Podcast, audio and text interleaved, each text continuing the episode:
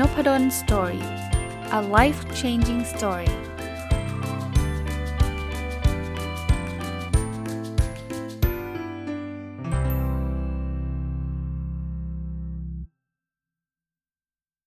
สวัสดีครับ ยินดีต้อนรับเข้าสู่ Nopadol's Story Podcast นะครับ จากสัปดาห์ที่แล้วที่รู้สึกจะไม่ได้เอาหนังสือมารีวิวเลยนะ ก็สลับมาเป็นหนังสือบ้างนะครับ วันนี้จะหยิบหนังสือที่ชื่อว่าสิ่งที่ใช่จะมาในเวลาที่เหมาะสมนะครับ เขียนโดยคุณหมอจริง จิตแพทย์เด็กและวัยรุ่นที่ Queen's Medical Center เมืองฮอนโลลูรัฐฮาวายสหรัฐอเมริกา เริ่มต้นก่อนที่มาที่ไปที่ผมไปเจอหนังสือเล่มนี้ก็ต้องบอกว่าสะดุดตาเพราะชื่อนะครับ สิ่งที่ใช่จะมาในเวลาที่เหมาะสมชอบเลย นะคราวนี้ในในหนังสือเล่มนี้เนี่ยก็จะเป็นเรื่องราวที่พูดถึงวิธีการคิดอารมณ์ความรู้สึกอะไรแบบนั้นนะผมคิดว่ามีข้อคิดดีๆ หลาย ๆ เรื่องนะ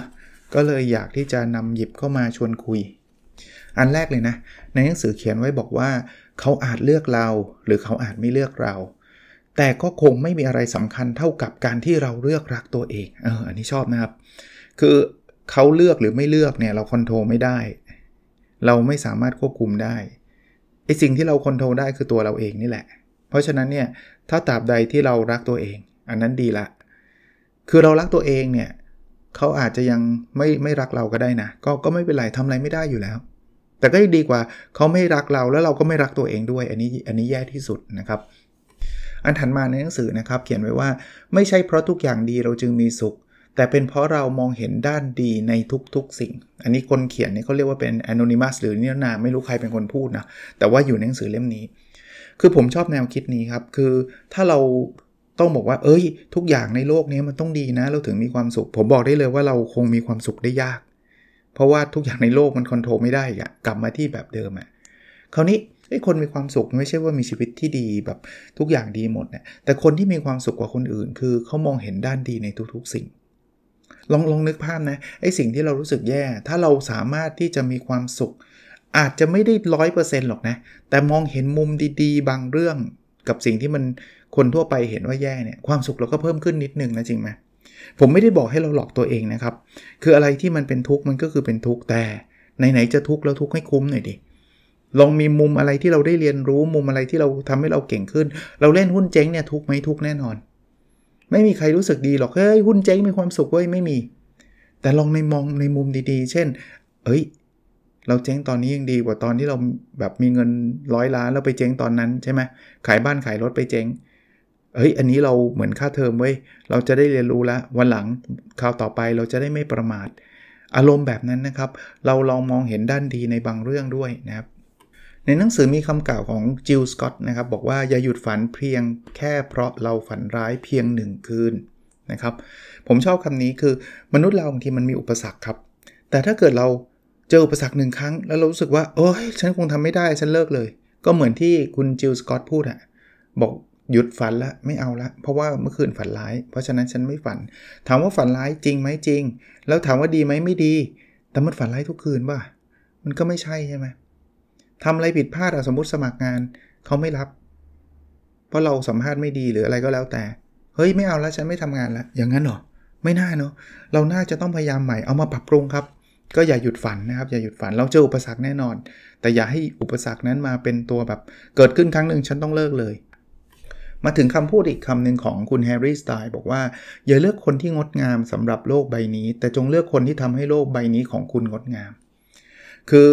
โลกที่งดงามสำหรับโลกไอ้คนที่งดงามสำหรับโลกใบนี้อาจจะนึกนึกภาพคนสวยอะไรเงี้ยนะแบบว่าโอ้ยทุกคนชอบอะไรเงี้ยเขาบอกอย่าไปอย่าไปเลือกแบบนั้น ถ้าจะเลือกเป็นคู่ชีวิตอันนี้ผมเพิ่มให้ด้วยนะอย่าไปเลือกแบบนั้น เลือกคนที่เข้ามาเนี่ยอาจจะไม่สวยก็ได้นะ แต่ทำให้โลกคุณสวยอะทำให้คุณมีความสุขพูดง่ายๆเลือกแบบนั้นจะดีกว่านะอีกคำพูดเป็นคำพูดของนายแพทย์ประเวศตันติพิ วัฒนสกุลโอ้โหอาจจะนำสกุลท่านยาวนิดนึงต้องขออภัยนะ อ่านแล้วติดนิดนึงเขาบอกการเมตตาตัวเองคือ เราให้อภัยตัวเองได้ ชื่นชมตัวเองได้ เราเห็นเจตนาที่ดีของเรา และยอมรับว่าเราไม่ต้องสมบูรณ์แบบ คือพูดพูดดูเหมือนกับไม่น่ามีประเด็นนะ แต่ผมเชื่อเลยว่ามีหลายคนเลยครับที่เราอาจจะเคยทำผิดพลาดในอดีตเราไม่เคยให้อภัยตัวเองฉันมันแย่ฉันมันเฮงซวยอะไรเงี้ยหยุดได้แล้วเนาะผมว่าไม่มีประโยชน์เลยที่จะบีทอัพหรือว่าตัวเองนะครับ เมตตาตัวเองให้ภัยตัวเองนะครับ ชื่นชมตัวเอง เราตอนนั้นเราทำผิดแต่มันมันเราไม่ได้ไม่มีใครจงใจทำผิดหรอกครับเขาอาจจะมองว่าสิ่งนั้นเป็นสิ่งที่ถูกก็ได้ในในในในเวลานั้น หรือในสถานการณ์แบบนั้นนะครับ แล้วสุดท้ายมันไม่หรอกอาจารย์มันผิดชัดๆเลย ก็เราไม่ต้องสมบูรณ์แบบครับ ให้อภัยแล้วก็ move on เป็นตัวเองที่ดีขึ้นเออบอกไว้ดินะ ผมไม่ได้เอามาแบบหนังสือเล่มนี้ไม่ใช่รวมรวมโค้ดหรือรวมคำพูดของคนอื่น ๆ อย่างนี้ไม่ใช่นะครับ มีรายละเอียดเยอะมากนะครับ แต่เพียงแต่ว่าผมเห็นประโยคเห็นคำพูดบางอย่างมันสะดุดนะผมก็หยิบขึ้นมาชวนคุยเท่านั้นนะครับ ถ้าแนะนำคือไปอ่านทั้งเล่มจะจะดีนะครับ อีกคำพูดที่หนังสือเล่มนี้ quote ขึ้นมาคือคำพูดของริชาร์ดแบรนสันนะครับ ก็ทุกคนคงรู้จักนะ เป็นเจ้าของบริษัทเครือเวอร์จินนะ ผมอยากมองกลับไปในชีวิตแล้วพูดว่าไม่อยากเชื่อว่าผมทำสิ่งนั้นได้มากกว่า ถ้าย้อนเวลากลับไปได้ ผมหวังว่าจะทำสิ่งนั้น อันนี้เป็นคลาสสิกเคสเลย คือคนส่วนใหญ่ จะรู้สึกเสียดายสิ่งที่ไม่ได้ทำมากกว่าเสียดายสิ่งที่ทำไปแล้วนะเพราะฉะนั้นเนี่ยก็เป็นแรงกระตุ้นเนาะคือถ้ามันมีเรื่องหนึ่งที่เรานั่งคิดไว้ฉันจะทำดีไม่ทำดีเนี่ยให้ลองจินตนาการ อันนี้ผมเล่าต่อให้นะครับ ลองจินตนาการว่าเราอายุ 80 90 หรือร้อยหนึ่งเลยก็ได้ แล้วย้อนเวลากลับมาช่วงเวลาตอนนี้คุณเสียดายอะไรมากกว่ากัน เสียดายว่าโอ้รู้ไงรู้งี้ตอนนั้นทำอันนี้ก็ดีสิ หรือว่าจะเสียดายว่าเออทำอันนี้แล้วไม่สำเร็จเลยเสียดายจังอันไหนเสียดายกว่ากัน เขาบอกคนส่วนใหญ่จะเสียดายสิ่งที่ไม่ได้ทำมากกว่า นะแต่ทั้งนี้ทั้งนั้นมันก็ไม่ได้ทุกเรื่องนะครับ ถ้าเป็นเรื่องที่ไม่ดีอย่างเงี้ยบางคนบอกอ๋อถ้างั้นฉันลองขโมยดีไหมอะไรเงี้ยอันนั้นอาจจะเสียเสียดายมากกว่าที่ทำลงไปเนาะก็ก็ลองลองพิจารณาดูกันดีๆครับ แต่ถ้าเป็นเรื่องดีๆเนี่ยส่วนใหญ่คนจะเสียดายสิ่งที่ไม่ได้ทำนะอะ quote นี้ผมชอบเพราะว่าในฐานะที่เป็นเป็นอาจารย์นะเป็นคนสอนนะเขาบอกคุณครูธรรมดาบอก คุณครูที่ดีอธิบาย คุณครูที่ดีขึ้นสาธิตให้ดู คุณครูที่ยอดเยี่ยมสร้างแรงบันดาลใจนะครับ คนพูดคือคุณวิลเลียมอาร์เธอร์วอร์ดนะคือถ้าใครเป็นคนจริง ๆ ไม่จำเป็นต้องเป็นอาจารย์หรือคุณครูนะ คุณพ่อคุณแม่ก็ใช่นะ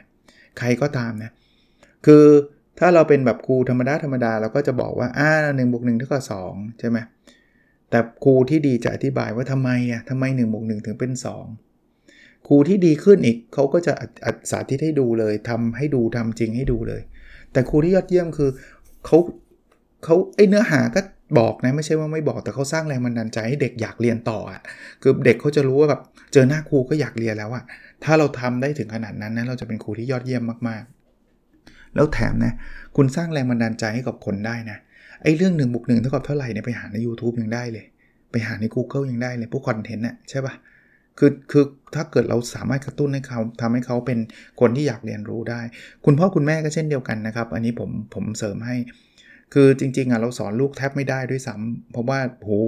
เดี๋ยวนี้ลูกบางเรื่องเก่งกว่าเราอีก แต่เราสอนเขาเรียกว่าอะไรนะเอ่อนิสัยการรักการเรียนรู้ให้กับลูกได้นะอย่างแรกคุณพ่อคุณแม่ต้องเป็นก่อนนะครับ อันนี้ผมต่อยอดให้นะหนังสือไม่ได้ไปถึงตรงนี้นะครับอ่าคราวนี้ในหนังสือเขียนไว้บอกว่า หัวใจสำคัญไม่ได้อยู่ว่าใครทำอะไร หรือใครมีอะไร แต่อยู่ที่ว่าเราทำอะไรและเราพอใจในสิ่งที่เรามีอยู่ไหม คือเราอย่าไปโฟกัสคนนอกครับ คนนั้นทำอะไร คนนั้นมีรถมีบ้านหรือเปล่า ไม่เกี่ยวกับเรา เราอะทำอะไรครับ แล้วตอนนี้เรา happy กับสิ่งที่เรามีอยู่ไหมคือถ้าเรา happy กับสิ่งที่เรามีอยู่เราคือเรามีความสุขแล้วนะจริงๆผมผมต่อให้อีกนิดนึงก็คือความรวยมันอยู่ที่ความรู้สึกนะ แต่ก่อนผมเคยคิดว่าความรวยมันอยู่ที่จำนวนเงิน แต่เอาเข้าจริงความรวยมันเป็นความรู้สึก คือต่อให้คุณมีเงินร้อยล้านถ้าเกิดแบบ พื่อนบ้านคุณมีเงินพันล้านกันหมด คุณจะรู้สึกจนนะ่ยคุณรู้สึกด้อยรู้สึกแย่นะแต่ว่าคุณอาจจะมีเงินแค่ล้านเดียว แต่คุณแฮปปี้มีความสุขมากๆ คุณไม่ได้ไปเปรียบเทียบกับใคร คุณอาจจะรวยแล้วก็ได้นะครับอะอันนี้ก็ก็เป็นบทเรียนที่ดีอะอีกหนึ่งบทเรียนนะจากคุณธรรมราเลวินนะบอกว่าเมื่อเราหยุดอ่านบทชีวิตของเราที่ผ่านมาซ้ำๆ เราจะเหลือที่ว่างให้ตัวเองได้เขียนชีวิตในบทใหม่ มันเป็นการเปรียบเปรยที่ดีนะครับ คือการอ่านบทชีวิตที่ผ่านมาซ้ำๆคือติดยึดกับอดีต สมมุติเป็นเรื่องแฟนบ้างอะผมยกตัวอย่างในหนังสือไม่ได้ยกตัวอย่างนะครับ แต่ผมยกให้ เฮ้ยทำไมผู้ชายคนนี้แต่แบบเขาถึงทิ้งเราไป เรามันทำอะไรไม่ดีตรงไหน คือคือมานั่งคิดไม่ผิดหรอก แต่ถ้าเกิดคิดซ้ำๆๆเราจะไม่ move on เราจะไม่มีบทชีวิตบทใหม่ของเราอะเราก็จะวนเวียนอยู่กับไอ้เรื่องที่แบบผ่านมาเป็น 10 ปีก็ยังวนเวียนอยู่เสียดายนะครับเสียดายเวลา นะหยุดอ่านเถอะเอาละได้บทเรียนแล้วจบ แล้วต่อไปเราอาจจะเจอผู้ชายคนใหม่หรือเจอแฟนคนใหม่หรือหรืออะไรก็แล้วแต่นะครับ ไปยังบทเรียนชีวิตใหม่ๆของเราดีกว่า อีกหนึ่งคำคมของคุณแซมมี่ฮักกาเนี่ยบอกว่าทุกๆ ปีในวันเกิดของคุณ คุณได้รับโอกาสในการเริ่มใหม่อีกครั้ง จริงๆ ไม่จำเป็นต้องวันเกิดก็ได้นะ แต่ว่าในในนี้เขาบอกว่าก็วันเกิดเนี่ยถือว่าเป็นรีบอร์นนะเราเริ่มใหม่นะครับผมผมแอบเพิ่มให้นะจริง ๆ ทุก ๆ วันตอนเช้าเลย มันคือ the the the first day for the rest of your life เคยได้ยินไหมนี่คือวันแรกของชีวิตที่เหลือของคุณทั้งหมดทั้งชีวิตจริงปะตื่นมานั่นคือวันแรกเลยนะ เราเริ่มใหม่ได้ได้ตลอดนะครับ อีกคำพูดหนึ่งนะ อันนี้ไม่รู้ว่าใครเป็นคนพูดนะเขาบอกว่าเราไม่ได้ให้อภัยเพื่อคนอื่น แต่เราให้อภัยเพื่อตัวเองได้รู้สึกดีขึ้นและก้าวต่อไป คือการให้อภัยเนี่ยผมเชื่อเลยว่าบางคนทำรู้สึกแย่มากแล้วก็แบบฉันไม่มีวันให้อภัยเธอ แต่ถ้าเกิดจิตใจเรา ปักหรือว่าคิดแบบนี้ตลอดเวลาเนี่ยผมคิดว่าเป็นจิตใจที่ขุ่นมัวตลอด ไม่มีใครแย่นะมีแต่เราอะแย่ครับ ไอคนที่เราไม่ให้อภัยเนี่ยเขาไปไหนตอนไหนแล้ว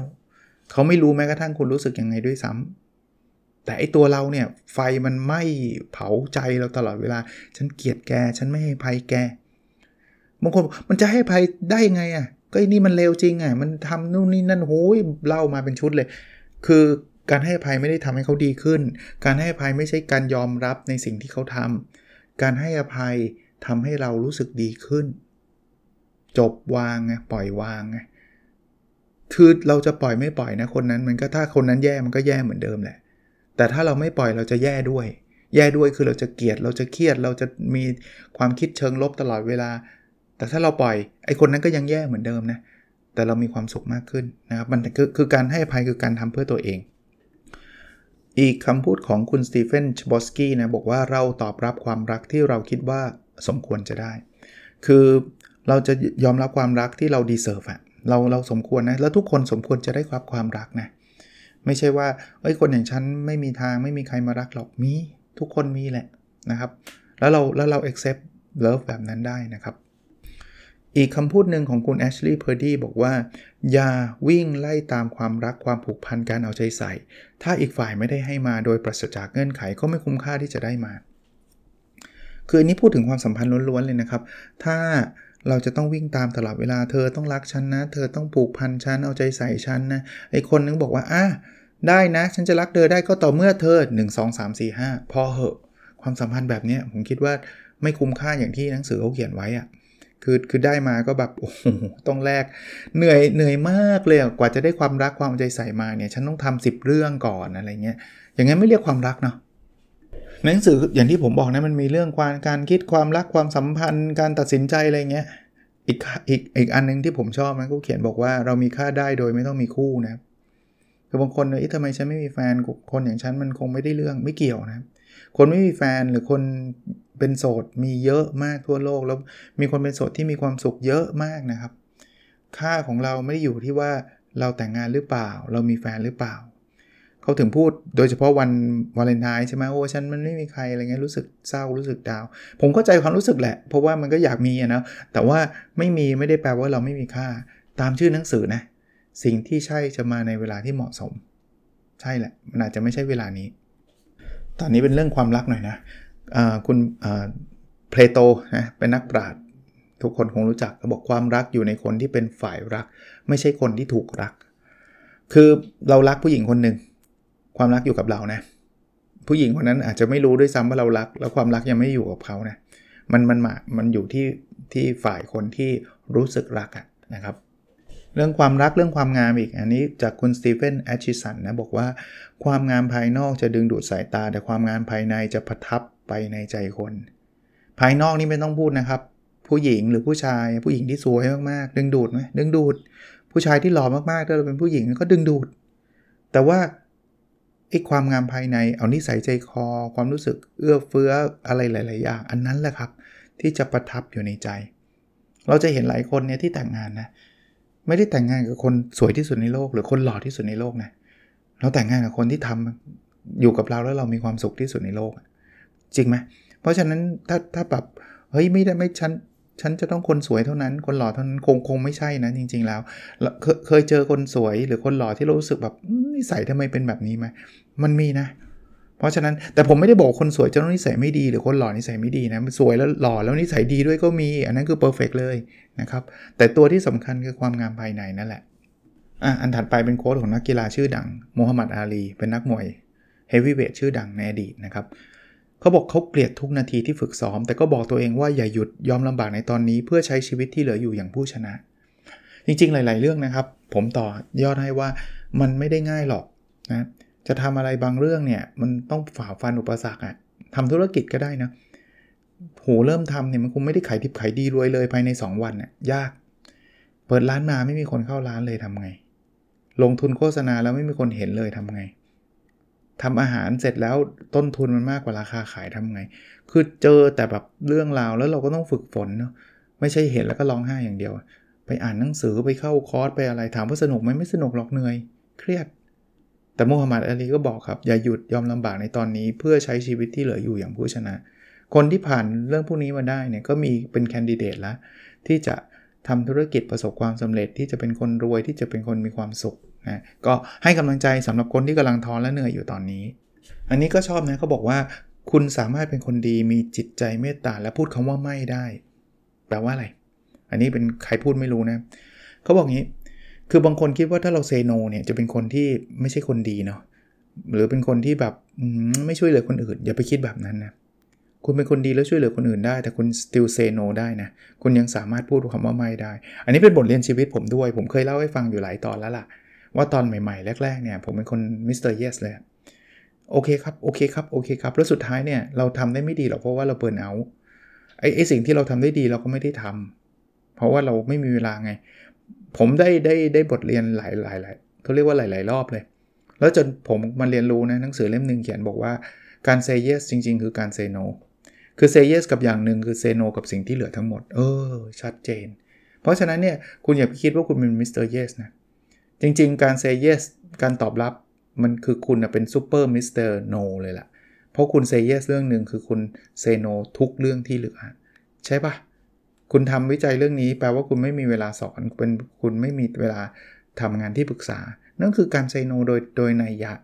แล้วทำไมเราไปถึง say yes ในสิ่งที่เราเกลียดล่ะ ถ้าเลือกได้นะ ลองดูนะครับ เราเราเป็นคนดีได้นะ say no ไม่ได้แปลว่าเป็นคนเลวนะครับ say no ได้เลยครับ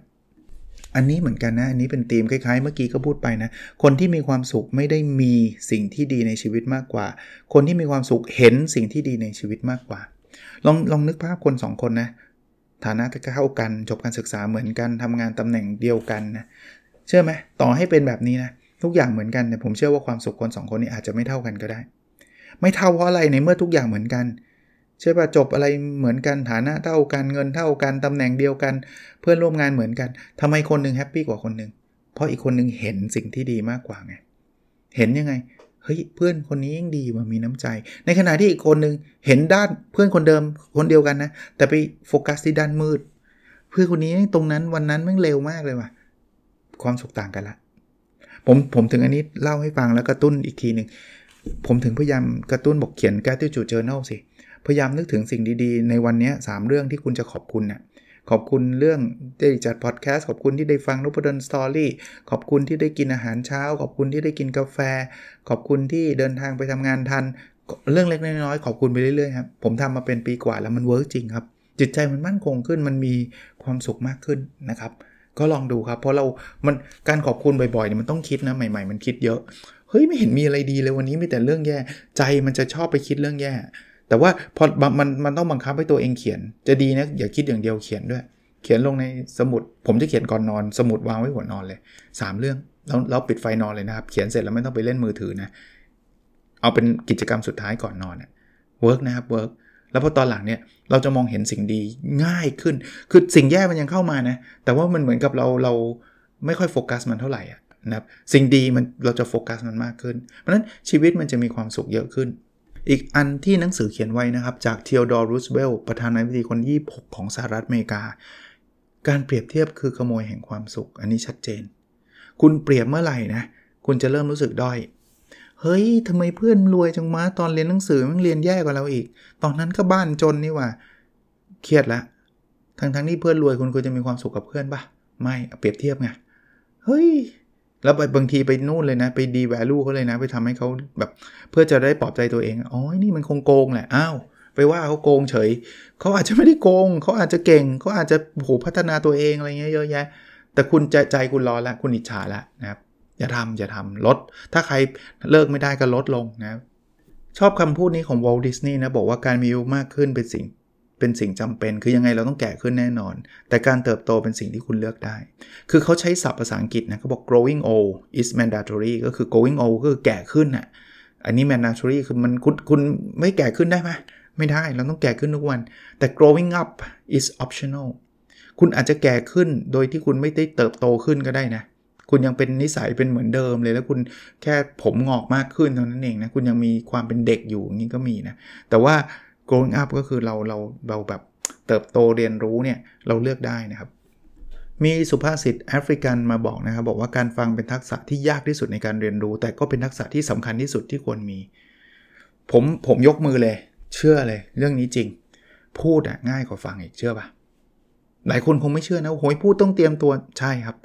แต่คุณคุณลองฟังใครจริง ๆ สักคนหนึ่งเดียครับ คุณจะรู้เลยว่า ถ้าไม่ได้ฝึกมานะ ถ้าฝึกมาจะจะจะทำได้ครับ ไม่ฝึกมาคุณจะรู้สึกแบบคุณฟังได้ไม่นานคำว่าฟังไม่ใช่ได้ยินเฉยๆนะ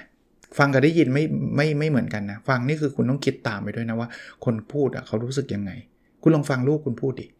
ลองดูก็ได้ครับ คุณพ่อคุณแม่พูดฟังจริง ๆ นะ ผมผมได้ผมคิดว่าส่วนใหญ่นะ ถ้าเริ่มต้นรวมทั้งผมด้วยใหม่ๆ คือพอฟังแล้วจะรู้สึกแยง รู้สึกแยงคราวนี้เราจะเตรียมคำพูดเพื่อเพื่อเพื่อโต้อันนี้ยังไม่เรียกว่าฟังที่ดี ถ้าฟังที่ดีไม่ต้องแยงครับฟังรับรู้อะข้อคิดอีกการหนึ่งจากคุณมาร์คซักเกอร์เบิร์กต้องบอกไหมว่าใครนะเจ้าของ Facebook นะตอนนี้เป็น Meta ไปละความสำเร็จที่ยิ่งใหญ่ที่สุดมาจากอิสระที่จะล้มเหลวครับ ก็เป็นคำพูดแบบเขาเรียกคลิเช่นะเป็นอะไรที่พูดกันเยอะมากแต่มันจริงอะ่ะ คือถ้าเกิดคุณไม่ห้ามล้มเลย คุณสำเร็จได้ไม่เยอะหรอก คุณทำอะไรแทบไม่ได้เลย เผลอๆคุณจะไม่ทำเลยด้วยซ้ำอ่านี่ใครอยากเป็นนักเขียนนะสตีเฟนคิงเขียนไว้บอกว่านักเขียนมักจะเป็นคนที่ประเมินงานที่ตัวเองเขียนได้แย่ที่สุดทำไมรู้ปะเราอาจจะเข้าข้างตัวเองไงแล้วเราจะมีมุมมองผมเนี่ยเวลาผมเขียนหนังสือนะ ผมก็อ่านนะ แต่เวลาผมอ่านมันไม่สะดุดเลยสักตัวอักษรยกเว้นพิมพ์ผิด เพราะอะไรครับ มันเป็นสำเนียงผมสำนวนผมมันผมก็ต้องคิดว่าผมจะถ่ายทอดออกมาเป็นแบบนี้ใช่ปะผมไม่รู้สึกเลย ถึงบอกไงคนเขียนหนังสือเขาถึงต้องหาบรรณาธิการเนี่ยคุณรู้สึกของคุณนะ่ะคุณรู้สึกว่ามันเจ๋งอะ่ะคนอื่นเขาเห็นยังไงอะ่ะเพราะว่าคุณไม่ใช่เป็นคนเดียวในโลกที่อ่านหนังสือตัวเองนี่เผลอๆใครเขียนแล้วบางคนไม่ได้อ่านหนังสือตัวเองด้วยซ้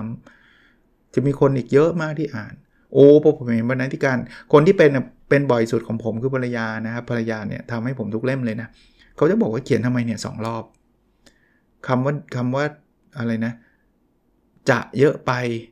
คำว่าครับมากไปอะไรเงี้ย เออ เราไม่รู้ไง เราจึงประเมินงานเขียนตัวเองได้ไม่ดีหรอกครับ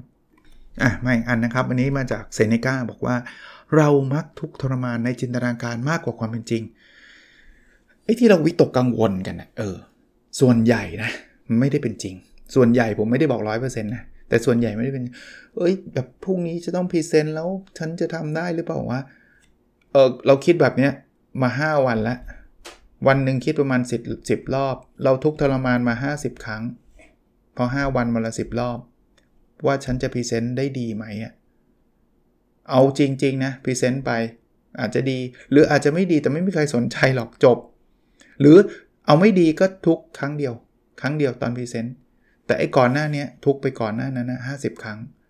เป็นแบบนั้นจริงนะจินตนาการอย่างเดียวเลย คืนนี้ผมวิเคราะห์ต่อเลยนะ คือในอดีตอะถ้าเราพลาดแม้แต่ครั้งครั้งเดียวเนี่ยเราอาจจะตายเลยไง คนยุคดึกดำบรรพ์เนี่ยแบบโดนแบบพลาด เอ๊ะเสียงอะไรว่าในพุ่มไม้อะไรเงี้ย ถ้าเราพลาดครั้งเดียวเสือกินเลย แต่ปัจจุบันมันไม่ได้เป็นแบบนั้นปะ present ครั้งหนึ่งเขาไม่ฆ่าคุณหรอกใช่ไหมถ้าเกิดคุณพูดผิดอะถูกปะในปัจจุบันมันไม่ได้เป็นแบบนั้น แต่ว่าสัญชาตญาณเรายังเป็นแบบนั้นอยู่ไง เราถึงเป็นคนที่กลัวแล้วก็วิตกกังวลได้ง่ายนะครับ อันนี้มาจากโจแอนอิริกสันนะบอกว่ายิ่งเรารู้จักตัวเองมากเท่าไหร่ เรายิ่งมีความอดทนต่อคนอื่นมากเท่านั้น เรียนรู้จากตัวเราเองนี่แหละครับ ว่าเราเป็นคนแบบไหนยังไง แล้วเราจะเข้าใจคนอื่นมากขึ้นเนาะว่าอ๋อถึงว่าสิคนนั้นเขาถึงคิดอย่างนั้น คนนี้ก็ถึงคิดอย่างนี้นะครับ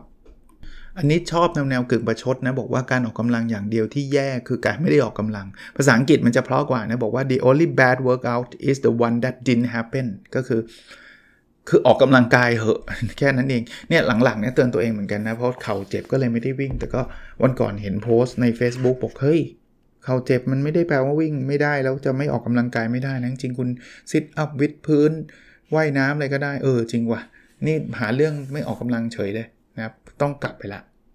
อันนี้เป็นคำพูดจากมาร์คทเวนนะก็บอกว่าการตัดสินใจที่ดีมาจากประสบการณ์ และประสบการณ์ก็มาจากการตัดสินใจที่แย่ เพราะฉะนั้นคุณหลีกเลี่ยงไม่ได้หรอก ถ้าคุณอยากจะจบโดยการตัดสินใจที่ดี คุณอาจจะต้องเริ่มตัดสินใจก่อน แล้วส่วนใหญ่คุณเริ่มโดยคุณไม่มีประสบการณ์ คุณก็ตัดสินใจผิด แต่ผิดแล้วคุณเรียนรู้ เก็บเป็นประสบการณ์ ตัดสินใจใหม่อาจจะยังผิดอยู่ เรียนรู้เก็บเป็นประสบการณ์ สุดท้ายคุณตัดสินใจถูกจนได้ ลองดูครับ เออ อันนี้น่าสนนะ จากนิโคลัสสปาร์กนะบอกว่าอารมณ์ที่ทำร้ายจิตใจบางครั้งก็เป็นอารมณ์ที่ช่วยเยียวยาได้เช่นกัน เออบางอย่างความรักเนี่ยอาจจะทำร้ายจิตใจเราเนาะอกหักไง แต่ความรักเนี่ยบางทีก็เป็นสิ่งที่จะเยียวยาจิตใจทำให้เรารู้สึกดีเหมือนกันนะเรื่องนี้ก็คุณคือคุณหมอเป็นคุณหมอทั้งนั้นจิตแพทย์นะเนาะก็จะมีการเปรียบเทียบ แล้วก็หยิบโค้ดพวกนี้มาก็เป็นโค้ดที่น่าสนใจนะนี่มาจากเพมาโชรันนะคุณคือท้องฟ้าสิ่งอื่นๆ แค่สภาพอากาศ เพราะฉะนั้นเนี่ยอารมณ์โกรธไม่ใช่ตัวเรานะ มันคืออารมณ์มันคือมันคือท้องฟ้ามืดคึ้มฝนตกอะอารมณ์แบบนั้นอารมณ์เศร้า ไม่ใช่ตัวเรานะ เราไม่ได้เศร้า นี่อ่านหนังสืออีกเล่มหนึ่งอยู่นะ เดี๋ยวเดี๋ยวจบแล้วจะมารีวิวนะเขาบอกว่าคำพูดภาษาอังกฤษบอก am sad จริงๆไม่ใช่ มันไม่ใช่ มัน มัน เราไม่ใช่ sad ไง เราไม่ใช่ เราไม่ใช่ความความรู้สึกไง ความรู้สึกมันคือความรู้สึก เหมือนเหมือนที่เขาเปรียบเทียบเราคือท้องฟ้า เดี๋ยวเมฆมันมา มันก็จะโกรธ แต่เมฆมาแป๊บเดียวฝนตกหายปุ๊บ มันก็เมฆฟ้ามันก็สว่าง มันจะผ่านมาผ่านไปแบบนี้ตลอดเวลาครับ อะ อีกอันนะครับ ความรู้สึกขอบคุณไม่ใช่ผลลัพธ์ของความสุข ความสุขต่างหากที่เป็นผลลัพธ์ของความรู้สึกขอบคุณ อันนี้มาจากครูสอนโยคะของฮานาโรสนะผมชอบนะ คือบางคนบอกว่ามันต้องมีเรื่องดีๆ ก่อน เรามีความสุขก่อนเราถึงจะขอบคุณสิ ไม่ใช่ เขาบอกว่าคุณขอบคุณก่อนดิแล้วเดี๋ยวคุณจะมีความสุข เออ ลองดูครับ หาเรื่องธรรมดาธรรมดาผมถึงบอกไอ้ gratitude journal ไงพูดอีกรอบก็ได้ทำเถอะนะ ไม่มีอะไรเสียหายอย่างมากนะ บอกอาจารย์นพดลหลอกนี่ว่าทำแล้วไม่เห็น work เลย ก็ไม่ได้เสียเวลากับคุณมากมั้งคุณเขียนสามบรรทัดเอง สิ่งที่มีความสุขนะครับ คุณหมอจริงเนี่ยมีชื่อนะ ที่เป็นผู้เขียนนะ คือแพทย์หญิงชชยานินฟุ้งสถาพรนะ ก็ทำงานอยู่ที่อเมริกานะครับ เป็นคุณหมอจิตแพทย์วัยรุ่นนะครับ เด็กและวัยรุ่นก็น่าสนใจนะหนังสืออ่านแล้วเพลินแล้วอ่านผมวันเดียวจบอะนะครับ ก็เอามารีวิวให้ฟัง ในในในเล่มนี้ไม่ได้มีแต่โค้ดนะผมบอกไว้ก่อน ในเล่มนี้มันมีอะไรเยอะมากเลยครับ มีเรื่องราวเต็มไปหมดเลย อยากให้อ่านเองไม่อยากสปอยด้วยซ้ำนะครับ ลองลองดูครับลองไปอ่านอ่านกัน โอเคครับ แล้วเราพบกันในสดถัดไปนะครับ สวัสดีครับ